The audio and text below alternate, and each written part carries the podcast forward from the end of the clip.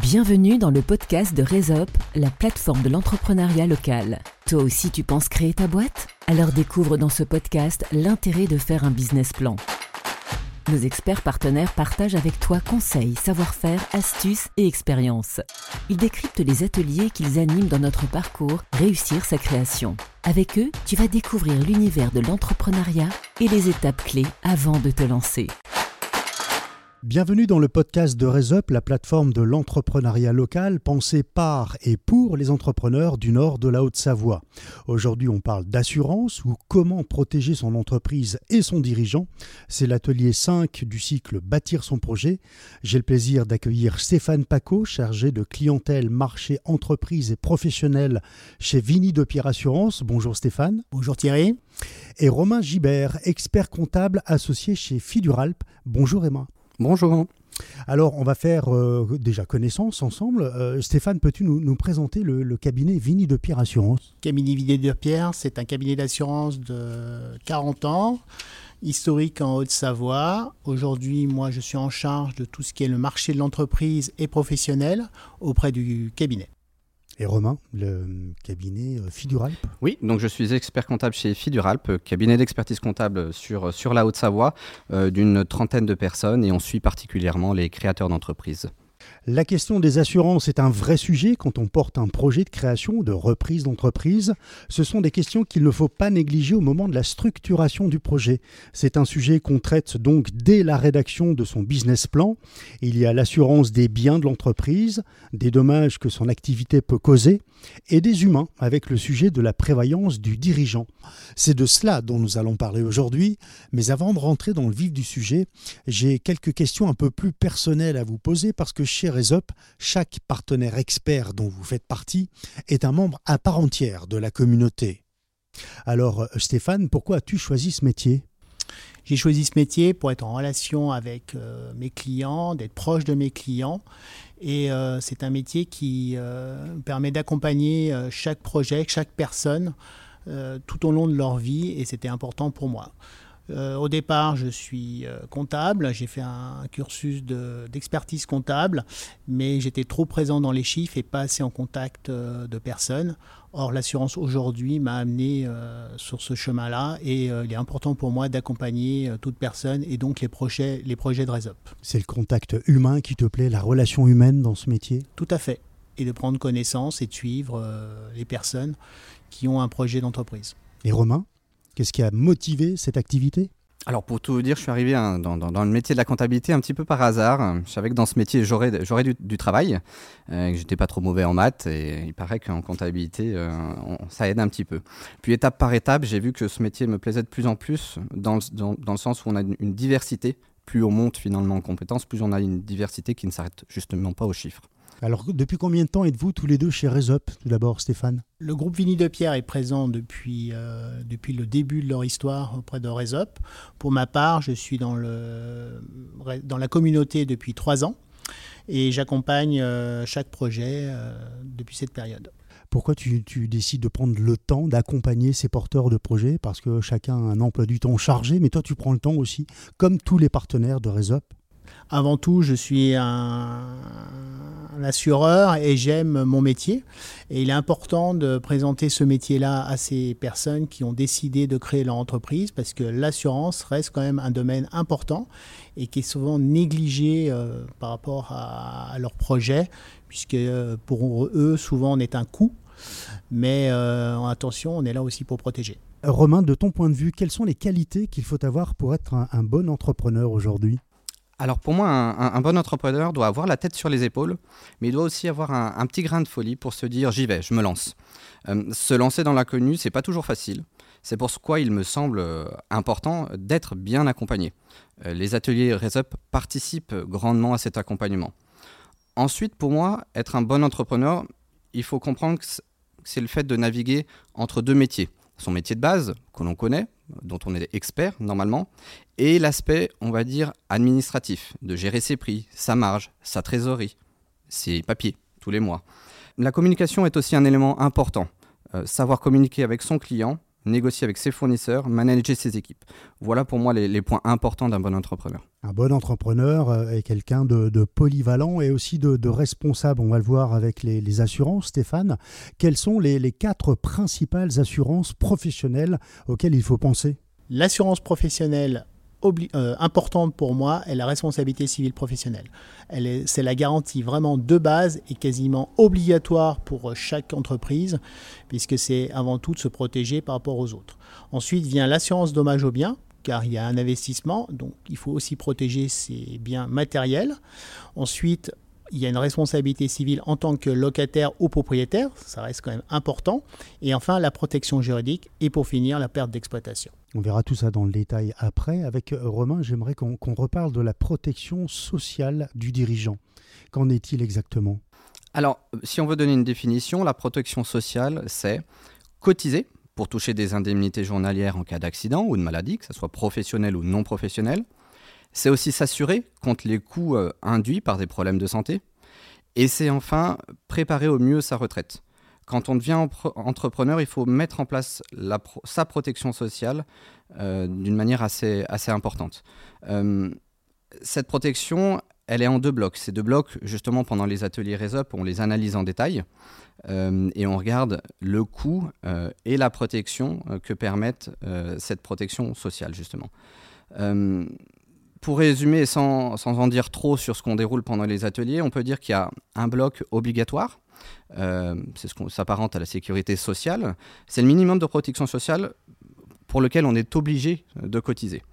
Euh, et puis il y a un bloc euh, facultatif, assurantiel, euh, c'est tout ce qu'on va pouvoir agréger autour du bloc obligatoire, à la carte, en fonction de ses besoins personnels. Ce, ce bloc regroupe notamment euh, la mutuelle ou la complémentaire santé, la prévoyance facultative et la retraite supplémentaire, en complément, encore une fois, de ce premier bloc obligatoire. La protection sociale, c'est donc un élément essentiel sur lequel il faut s'en pencher dès la création de sa structure, voire même peut-être en amont de la création. Il est important toujours d'anticiper hein, toutes ces euh, obligations euh, d'assurance. Euh, on parlait de, d'obligations d'assurance avec la responsabilité civile professionnelle, Stéphane. Euh, est-elle obligatoire ?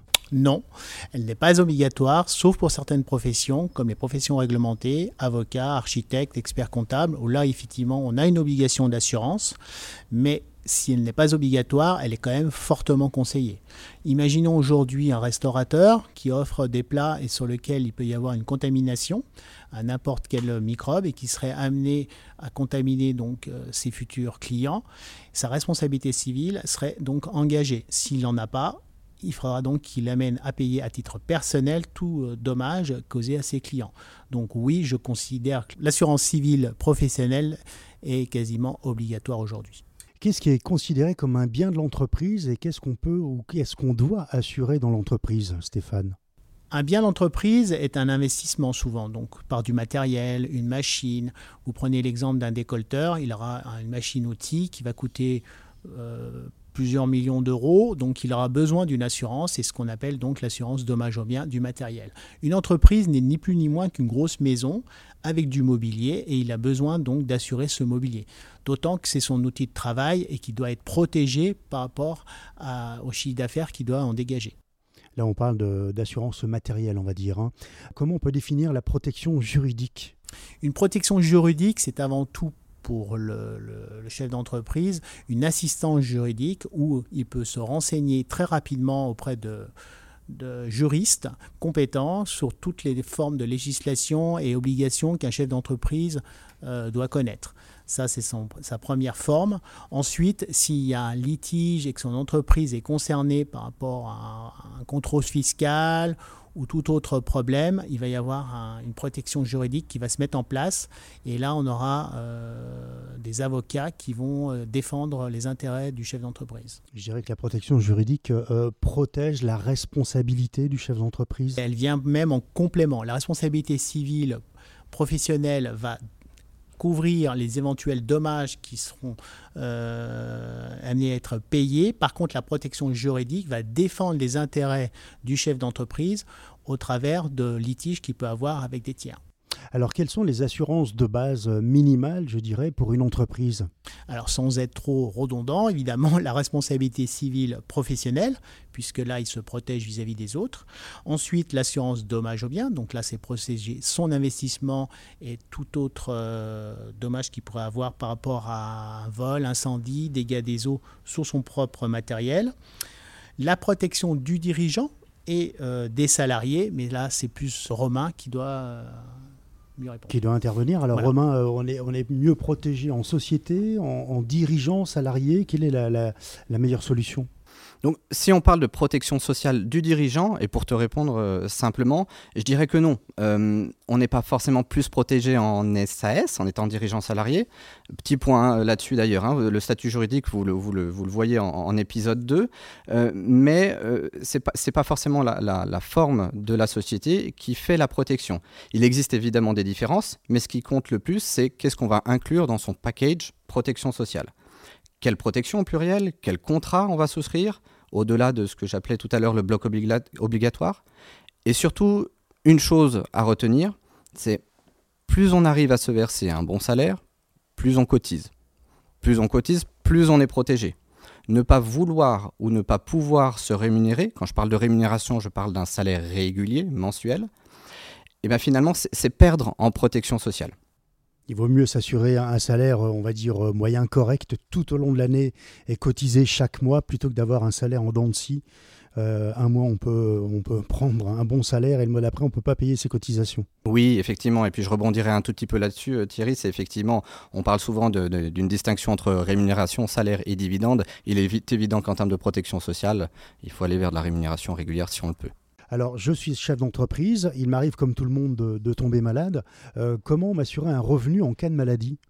Alors, comme j'en ai parlé tout à l'heure, on a un bloc obligatoire, c'est-à-dire que du moment qu'on se rémunère, qu'on est à jour de ces cotisations obligatoires, on aura forcément un minimum de protection sociale par le versement d'indemnités journalières, normalement sur la durée de son arrêt. Durant les ateliers Rezop, on détaille cette partie à, à l'aide d'exemples pour se dire « Ok, je cotise tant, mais j'ai le droit à quoi à la sortie ?» On s'aperçoit malheureusement que le régime obligatoire est rarement suffisant et il est nécessaire de prendre un contrat facultatif, prévoyance, euh, pour s'assurer. Euh, il faut aller voir son assureur, il faut lui dire « Ok, j'ai besoin de temps pour vivre, de quoi ai-je besoin en termes d'assurance pour assurer ce minimum vital ?» Alors, on parle souvent de, de carence dans ces, dans ces contrats d'assurance. Qu'est-ce que c'est que la carence ? La carence, c'est finalement une période où vous n'allez pas être, pas être indemnisé. Donc, c'est quelque chose qu'il faut absolument il faut en avoir conscience et bien regarder avec son assureur. On parle de jours, hein, ça peut aller jusqu'à trente jours, parfois plus ? Oui, c'est exact. C'est-à-dire trente jours pendant lesquels on n'a pas de revenus ? Oui, donc c'est là, là où l'assureur peut venir en complément et avoir des délais de carence qui peuvent être raccourcis. Alors, est-ce qu'il est obligatoire, par exemple, de prendre une protection complémentaire, une prévoyance ? Est-ce que c'est une charge importante pour l'entreprise ? Effectivement, c'est une charge importante. Mais il faut bien comprendre qu'en fonction du contrat que l'on va choisir, ça pourra être une charge qui sera déduite comptablement, fiscalement, au niveau de la société. On peut avoir un gain fiscal, finalement, un avantage fiscal à, à, à prendre ces contrats. Il n'y a pas d'obligation euh, sur ces contrats, mais évidemment, c'est fortement, fortement recommandé et dès l'installation, dès la création de son activité. Car il faut bien comprendre que quand on crée, on est fragile. Le chiffre d'affaires dépend essentiellement de nous, c'est-à-dire que si on est en arrêt de travail en tant que porteur de projet, en tant qu'entrepreneur, on n'a pas de chiffre d'affaires. Si on n'a pas de chiffre d'affaires, on n'a pas de ressources pour payer ses charges et donc rien pour se payer soi-même. Il, faut, il est donc essentiel d'avoir un, un revenu de substitution. Alors, en, en tant que chef d'entreprise, euh, Romain, est-ce que euh, je cotise aussi à la retraite et comment je cotise à la retraite ? Alors, j'ai envie de dire oui et non. Euh, tout dépend de sa situation.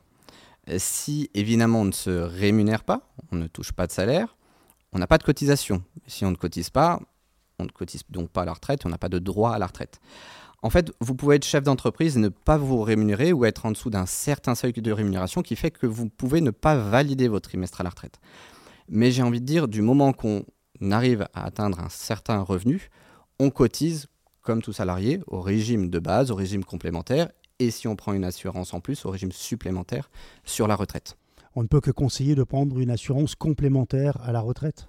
Oui, alors pas forcément sur un, un démarrage. Il faut d'abord penser à se rémunérer justement, avoir assez de trésorerie pour se rémunérer, mais dans un temps moyen ou court, arriver quand même à, à, à prendre un contrat facultatif sur cette retraite est important. Je dirais que plus on part tôt, plus on cotise tôt, mieux est la retraite euh, quand on peut la prendre. Oui, surtout euh, vu, vu, vu, euh, vu les événements, euh, vu, l'actualité. Euh, vu l'actualité, on va dire, effectivement, il, il, il y a un besoin criant de, de, de se protéger au mieux sur cette partie-là. Alors, on va parler des, des mauvaises croyances ou des croyances infondées euh, au niveau des assureurs. On les appelle parfois, à défaut, les, les assureurs voleurs, Stéphane. Alors, comment faire pour démonter cet argument ? Oui, effectivement, je rencontre souvent euh, cet argument. Simplement, j'alerte quand même euh, chaque personne ou euh, quand je suis interpellé par rapport à ça. Le, un assurance, avant tout, euh, est là pour protéger des biens ou des personnes. Et souvent, il faut regarder sur des dommages qui sont très, très importants. Si vous prenez euh, l'exemple dernièrement sur les catastrophes naturelles, l'assurance est quand même bien présent et intervient auprès de chaque, chaque personne ou tous ses clients. Souvent, ils sont critiqués. Pourquoi ? Parce qu'en fait, il y a un problème d'indemnisation. On reprend l'exemple de la catastrophe naturelle. Aujourd'hui, la catastrophe naturelle, il faut qu'il y ait un décret un, auprès du journal officiel et euh, on est obligé d'attendre ce décret pour pouvoir intervenir. Ensuite, le, l'autre problème est souvent qui est rencontré par les assureurs, c'est indemniser. Pour pouvoir indemniser, il faut qu'on ait des montants. Souvent, les artisans sont extrêmement pris puisque euh, c'est des circonstances très graves et toute société est obligée d'intervenir et ils n'ont que deux bras. Donc forcément, les devis viennent tardivement et les factures viennent tardivement. Mais nous, on est là pour indemniser et non forcément réparer. Donc ça prend un peu de temps. Mais il n'empêche que le, lorsque le sinistre a eu lieu, les personnes sont forcément euh, récupérées leurs biens. J'ai des exemples euh, clients où j'ai des, une maison qui, par exemple, qui a brûlé à Noël pour un de mes clients et sa maison a été reconstruite totalement en neuf. Il a pu refaire d'autres pièces, aménager sa maison, elle est totalement neuve. Alors on va terminer cet épisode par des, des anecdotes, du vécu peut-être, euh, Romain, au niveau de, de cette activité ? Alors quand on parle de protection sociale ou d'assurance, euh, malheureusement on a du mal à imaginer une situation drôle, une anecdote euh, qui, qui, qui va parler à tout le monde. Euh, on a plutôt un « Allô mon expert comptable » ou « Allô mon assureur euh, », au fait euh, je, j'ai eu un accident, euh, comment suis-je protégé euh, En revanche, si vous voulez, pour vous dire combien des fois les clients comptent sur, sur les conseils, un assureur, un expert comptable, un avocat, je peux vous faire le parallèle avec une, une situation vécue. Et j'ai euh, une cliente qui m'appelle un matin très tôt. Elle tient un salon de coiffure. Elle me dit, tout affolée, elle venait d'ouvrir un, son salon, elle, était, elle venait de créer, elle venait, il y a un mois auparavant. Elle me dit, Romain, je viens d'arriver au salon, je me suis fait cambrioler. Et là, elle me dit, j'ai pensé à vous appeler en premier, que dois-je faire ? Je lui ai dit, mais êtes-vous allé porter plainte ? Et elle me répond simplement, ah non, vous avez raison, j'y vais, merci, et elle raccroche. Euh, cette petite anecdote pour vous dire que tout entrepreneur, effectivement, il faut qu'il soit bien entouré. Rezop y participe. Mais en tant que créateur, on doit aussi bien, prendre en, bien avoir conscience qu'en créant sa société, on doit la gérer de A à Z. Personne ne le fera à notre place. On peut être très bon sur son métier de base, mais sa société peut, je vais parler vulgairement, mais se casser la gueule. Donc, si vous voulez, pour résumer, et pour résumer cette, cette anecdote, c'est pour moi, entreprendre, c'est savoir gérer à trois cent soixante degrés.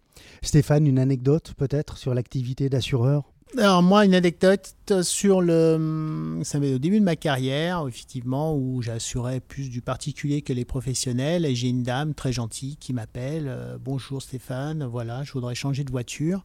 Ma voiture rouge. » Alors c'est resté euh, en mémoire parce que évidemment pour un assureur, euh, quand un de ses clients l'appelle, alors certes on connaît quand même bien ses clients, mais de changer sa voiture rouge pour moi c'était un peu compliqué.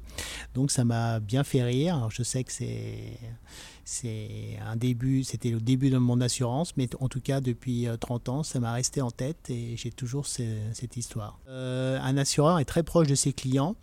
Et euh, ils pensent qu'on connaît tous d'eux, ce qui est euh, assez vrai, puisque de toute manière, aujourd'hui, on suit tout au long de leur vie, euh, en fait, de la naissance, euh, leur vie professionnelle, les divorces, toute situation matrimoniale, voire même jusqu'au décès. Et euh, on fait partie intégrante euh, de leur famille quelque part, et tant mieux, c'est un avantage. Simplement, parfois, ils oublient qu'on bah, a besoin d'un numéro de contrat, au moins du numéro d'I M A T, parce que je ne vais pas forcément savoir sur les trois ou quatre voitures qu'ils peuvent posséder, quelle est la rouge, la blanche, la jaune ou la verte. Et j'ai trouvé ça plutôt drôle. Alors, pour résumer, dans cet épisode consacré à l'assurance de son entreprise et de son dirigeant, nous avons vu que pour l'entreprise, il est fortement recommandé de souscrire une assurance en responsabilité civile professionnelle. Elle n'est pas obligatoire, mais peut être réglementée pour certaines professions. Elle est principalement destinée à se protéger des autres. Toujours pour l'entreprise, l'assurance dommage aux biens pour protéger le matériel qui nous permet d'exercer son activité. Il y a également l'assurance en responsabilité civile en tant que locataire ou propriétaire, la protection juridique qui assiste et protège le chef d'entreprise en cas de litige, et enfin l'assurance pour la perte d'exploitation. Elle peut être salvatrice en cas de gros coup dur pour couvrir la perte de chiffre d'affaires. Maintenant, pour le dirigeant, il y a deux blocs. Le premier qui est obligatoire, c'est la protection sociale. En effet, il est important de s'assurer socialement pour toucher des indemnités en cas d'arrêt de travail, par maladie ou par accident. Et puis le bloc non obligatoire qui prévoit la complémentaire santé. Ici, le montant des cotisations est lié au salaire du dirigeant. Le salaire doit permettre en effet d'assurer régulièrement chaque mois ses cotisations pour bénéficier de sa protection sociale. Enfin, pour les plus prévoyants, les cotisations pour sa retraite future auxquelles il faut penser de préférence dès le début de son activité. Messieurs, merci d'avoir partagé avec nous votre expertise. Merci. Merci Thierry. Pour rappel, Stéphane Paccot, tu es chargé de clientèle marché, entreprise et professionnelle chez Vigny de Pierre Assurance. Et Romain Gibert, tu es expert comptable associé chez Fiduralp. Vous faites partie des experts de Rezop qui donnent de leur temps pour aider les porteurs de projets. J'espère que le projet de création de reprise d'entreprise de nos auditeurs se sera enrichi de nos échanges.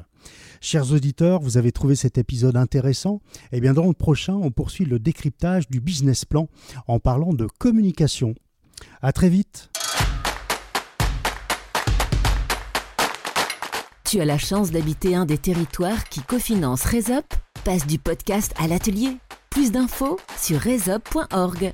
R E Z U P point org.